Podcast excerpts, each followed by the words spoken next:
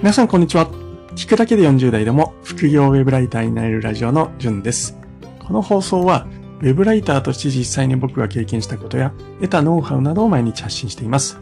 副業ウェブライターに興味のある方はヒントを得られると思いますので、ぜひ聞いてみてください。はい。2022年2月21日月曜日ですね。僕ですね、久しぶりに筋肉痛になってます。というのも、ちら長野県に移住してきてからですね、え僕が住んでいるところは山の上なんですけれども、毎日、え雪が降るんですね。で、えー、まあ、先週はちょっと出張でできなかったんですけれども、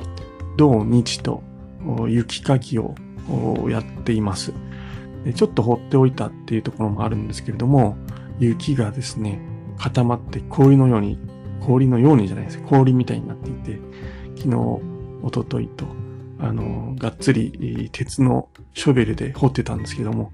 まあ、体力使いますね。はい。あの、愚痴では全然なくてですね、前向きな気持ちで、えー、まあこれも、何ですかね、え、トレーニングじゃないけど、筋トレの一環だと思ってやっているんですけれども、まあ綺麗にすると、まあ気持ちいいですね、雪でも。ただ、今外を見てみると、また20センチぐらい、あの、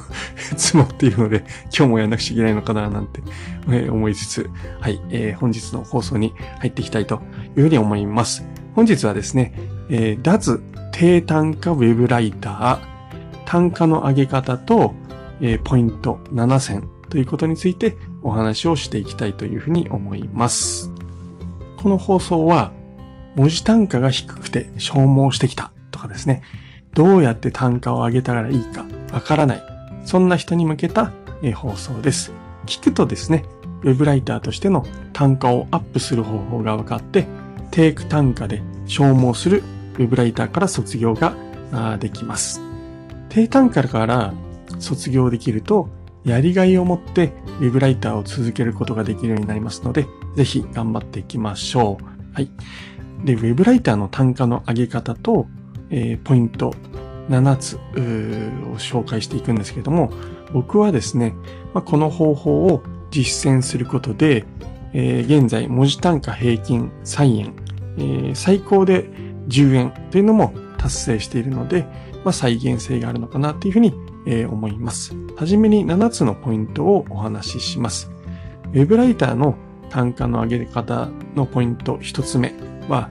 信頼を獲得して実績を積み上げる。二つ目、予算のあるクライアントを選ぶ。三つ目、上流とつながる。四つ目、オンラインサロンで受注受注する。五つ目、専門性をつける。六つ目、できる作業を増やす。七つ目、ブログをやるということで、ちょっと多いんですけれども、一つ一つ解説していきたいと思います。一つ目なんですけれども、信頼を獲得して実績を積み上げる。これまずはですね、ちょっとつまらない結論で申し訳ないんですけれども、ウェブライターとして単価を上げるには、やっぱりですね、クライアントさんとか編集者さんとの信頼関係になります。信頼を獲得して、まあ、実績を積み上げるっていうことが大事になってきます。当たり前なんですけれども、まあ、2、3記事しか書いていない段階で、例えばですね、いきなり単価をアップしてくださいと言っても、まあ、OK は出ないことの方が多いと思います。けれどですね、もし30記事ですね、例えば納品をして、納期に一切遅れることもなく、まあ、しっかりとコミュニケーションも取ってですね、えー、修正も少なくなっていたらどうでしょうか。これ新たにですね、編集者さんの立場からすると、ウェブライターを探したり、育てたりするコスト、あるいは時間を考えたら、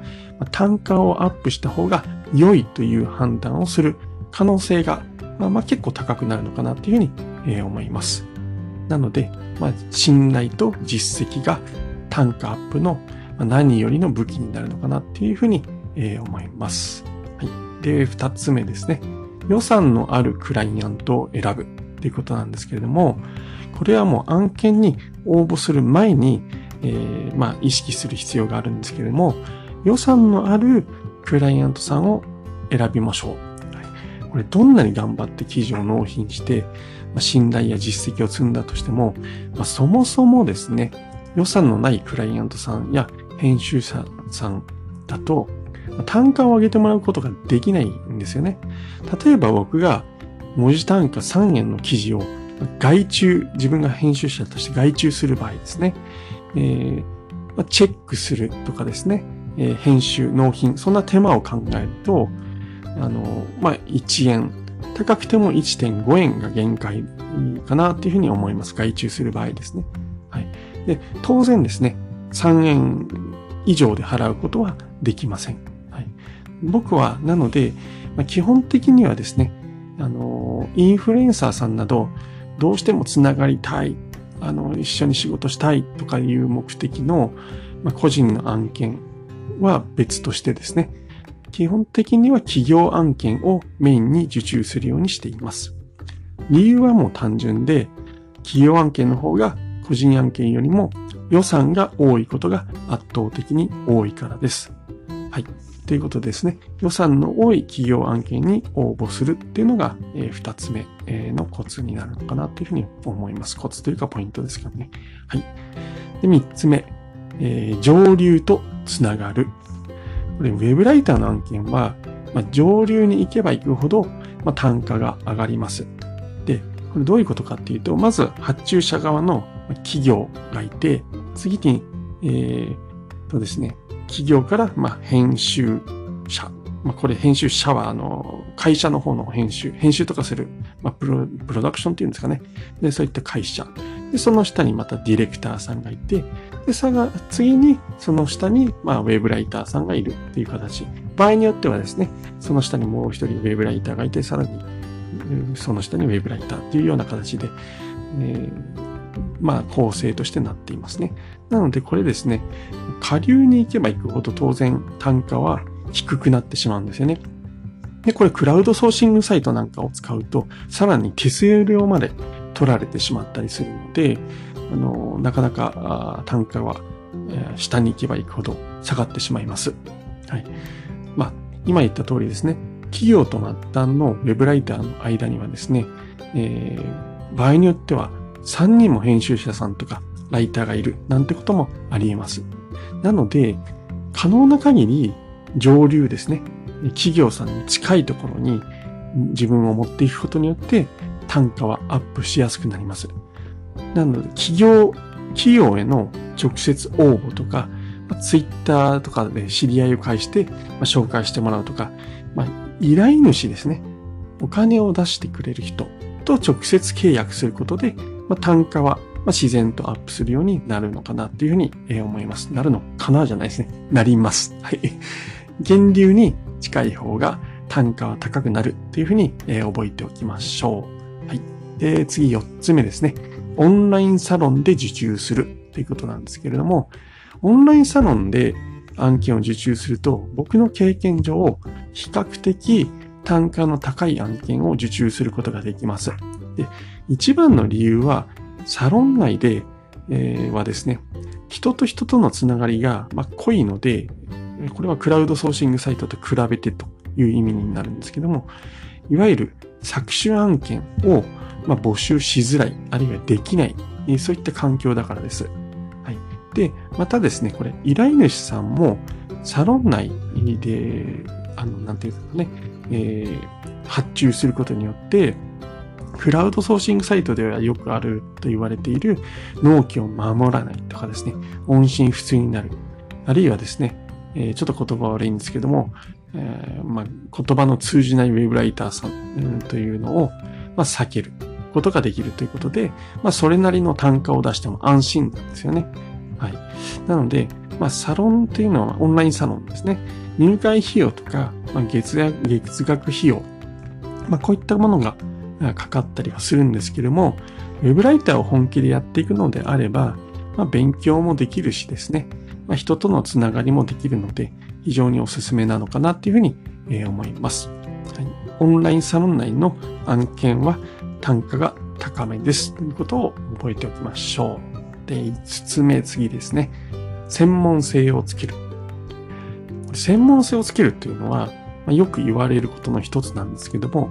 実際、この専門性っていうのをつけると単価はアップします。僕の場合はですね、まあ、英語関連の記事なんかはずっと書き続けているんですけれども、1年ぐらい書いてるのかな。はい、先日、単価がアップしました。で、僕がですね、英語に関する専門性で持っているっていうところで言うと何があるかっていうと、まずですね、ちょっと自慢に聞こえたら恐縮なんですけども、まあ、英語ができる。 TOEIC で850点取ったことあるんですね。はい。え、それができる。英語ができる。あとはですね、あの、今勤めている会社が、まあ、外資系であるということで、外資系勤務ですよ、ということ。それとですね、まあ、通訳の経験があります。1年間やりました。はい。それと、英語関連の記事を、まあ、20記事以上、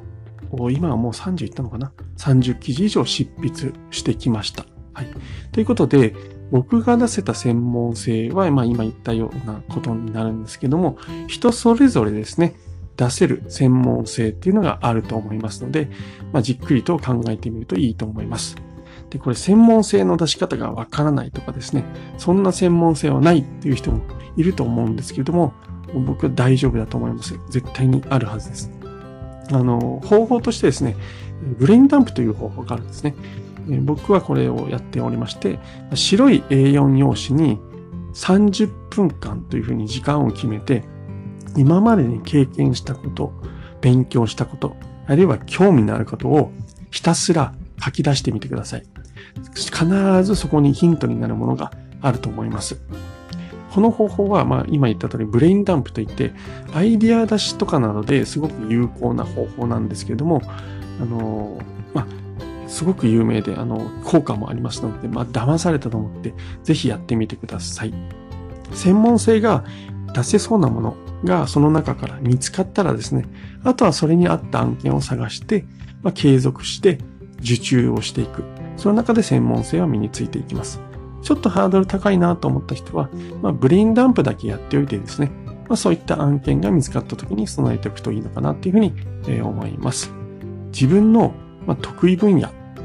好きな分野、こういったものを、継続することでも専門性っていうのは身についていきますので、ぜひ頑張りましょう。はい。え次、6つ目ですね。はい。ウェブライターとしてできる作業を増やすと、単価アップを勝ち取れる可能性が増えます。これできる作業が多いと、まあ、編集者さんとかクライアントさんの負担を減らすことができるからですね。単にライティングができますというウェブライターさんよりですね、まあ、記事の構成から作れますとかですね、キーワード選定もできますよなんていう方が、まあ、重宝されるというのは、まあ当たり前かなというふうに思います。ライティング以外の作業でどういったものがあるかっていうと、まあ、今言った通り記事の構成、キーワード選定、あるいはですね、画像選定とか、ワードプレスに入稿しますよとか、SEO ライティング。僕できないんですけど、まあ、写真撮影とかですね、インタビュー。まあ、そういったものもできると、おのずと単価はアップしてくるのかなっていうふうに思います。例えば今言ったような作業ができるウェブライターは、まあ、ライティングだけできるウェブライターよりは単価は必ず上がるというふうに考えています。なので、編集者さんとか、クライアントさんの負担を減らせる作業、こういったものを、まあ、身につけるようにすると単価はアップしていくというふうに思います。で最後ですね、7番目ですが、ブログをやる。これですね、僕が思う最強の単価アップの方法は、ブログをやることです。まあ、あの、これ気づいた人はいると思うんですけれども、今言ったできる作業を増やすっていう話をしたと思うんですけども、これライティング以外の作業の多くは、まあ、ブログをやることで、え、身につくスキルなんですね。はい。で僕もですね、えー、ウェブライターとブログを並行してやっているんですけれども、もしブログをやっていない、えー、初心者ウェブライターさんの人が聞いていましたら、強くブログをやることをお勧めします。ブログをやることが最短のスキルアップ。強いて、強いて言うと、まあ、そこからですね、あの、ウェブライターの単価をアップする方法につながっているからです。中でも、まあ、無料、無料ブログではなくてですね、ワードプレスブログを絶対にお勧めします。はい。えー、まあ、ブログの始め方はわからないとか、なんか難しそうという人はですね、えー、僕のブログ記事でも、えー、ブログの始め方、そういったものを紹介していますので、ぜひ読んでみてください。ブログをやっているとですね、まあ、クライアントさんからのですね、信頼感も変わりますので、ぜひ取り組んでみてください。はい。ブログをやるのが最強のスキルアップ単価方法ということで、7番目でした。はい。以上ですね。脱低単価ウェブライター、単価の上げ方とポイント7選ということについてお話をさせていただきました。最後に7つまとめますと、1つ目が信頼を獲得して実績を積み上げる。2つ目、予算のあるクライアントさんを選ぶ。3つ目、上流とつながる。4つ目、オンラインサロンで受注する。5つ目、専門性をつける。6つ目、できる作業を増やす。7つ目、ブログをやるということです。さらに詳しく知りたい人はですね、えー、同名のタイトルで、脱低単価ウェブライター、単価の上げ方とポイント7選という、えーと、具体例、具体的交渉例もか、はい、というブログ記事を書いていますので、えー、概要欄から読んでみてください。本日は配信を聞いていただきましてありがとうございました。それではまた明日お会いしましょう。じゅんでした。ではでは。